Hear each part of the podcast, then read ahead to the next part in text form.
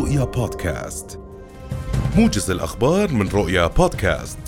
تجاوز عدد إصابات فيروس كورونا في الأردن في الأسبوع الوبائي الحالي الذي ينتهي اليوم 116 ألف إصابة. يتعدى عدد إصابات أو عدد إصابات الأسبوع الوبائي الماضي الذي بلغ حوالي 112 ألف إصابة. ويبلغ عدد الحالات النشطة حاليا المصابة بفيروس كورونا نحو 187 ألف حالة. فيما تتلقى 1232 حالة العلاج في المستشفيات. ويمر الأردن حاليا بموجة رابعة من انتشار فيروس كورونا يسود فيه متحور أوميكرون. أعلن مجلس نقابة الصحفيين عقب اجتماعه مساء أمس في مبنى صحيفة الرأي تبني خطة عمل لمعالجة الأزمة المتنامية في الصحيفة.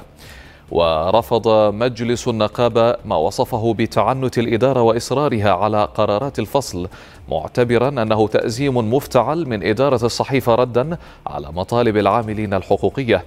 ووضعت نقابة الصحفيين نفسها بمجلسها وهيئتها العامة بحالة انعقاد دائم لحين حل أزمة الصحيفة واعتبارها مقدمة لحل أزمات الصحافة الوطنية.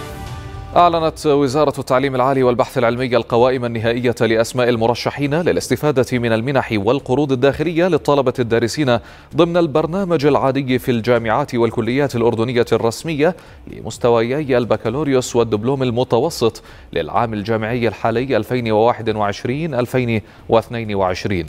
وقد بلغ العدد الإجمالي للمتقدمين ممن انطبقت عليهم شروط التقدم بالطلبات 74400 وستة طالبا وطالبة. رشح منهم للاستفادة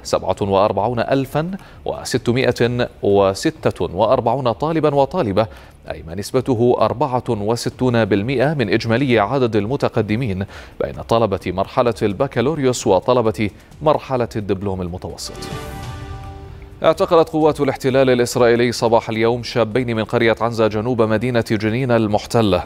وأفاد مدير نادي الأسير في جنين منتصر سمور بأن قوات الاحتلال اعتقلت الشابين عقب مداهمة منزليهما دون أي تبليغ مسبق إضافة إلى اقتحام عشر آليات لمخيم قدوره في رام الله في الضفة الغربية المحتلة. وإلى الشأن اللبناني حيث قال رئيس الحكومة اللبنانية نجيب ميقاتي إن انفجار مرفأ بيروت عام 2020 شكل محطة موجعة في تاريخ لبنان. ولفت ميقاتي إلى أن النهوض بالمرفأ من جديد وإعادة إعماره ونفض غبار الحرب عنه. يبقى أولوية وطنية واقتصادية مضيفا أن الحكومة اللبنانية تطلق اليوم الخطوة العملية الأولى في مشروع النهوض بالمرفأ مجددا وإعادة إعماره مشيرا إلى أن الحكومة بصدد التحضير لقانون جديد لقطاع المرافئ ومن ضمنها مرفأ بيروت لكي يكون عامل جذب للشراكة مع شركات متخصصة للاستثمار الأمثل مشددا على أهمية استمرار المرفأ كمنارة للبنان وبوابته الأولى للعالم أجمع اعتبر وزير الخارجية الأمريكي أنتوني بلينكين اليوم أن روسيا تحشد المزيد من الجنود على حدودها مع أوكرانيا محذرا من أن غزوا روسيا لكييف ممكن حتى خلال الألعاب الأولمبية الشتوية الجارية. وتابع بلينكن عقب اجتماع مع نظرائه من تحالف الحوار الأمني الرباعي الأسترالي والهندي والياباني في ملبورن أن هناك مؤشرات مقلقة تنذر بتصعيد الروسي مشددا على أن الولايات المتحدة تفضل أن تحل الخلافات أو تحل الخلافات مع روسيا دبلوماسيا.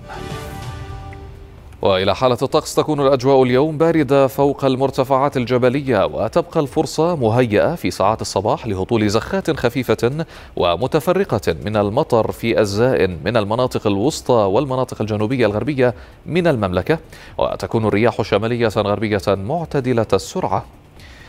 وبحسب تقرير إدارة الأرصاد الجوية في تقريرها يطرأ يوم غد السبت ارتفاع قليل على درجات الحرارة وتكون الأجواء باردة في أغلب مناطق المملكة ولطيفة الحرارة في الأغوار والبحر الميت والعقبة مع ظهور بعض الغيوم على ارتفاعات منخفضة وتكون الرياح جنوبية شرقية خفيفة السرعة.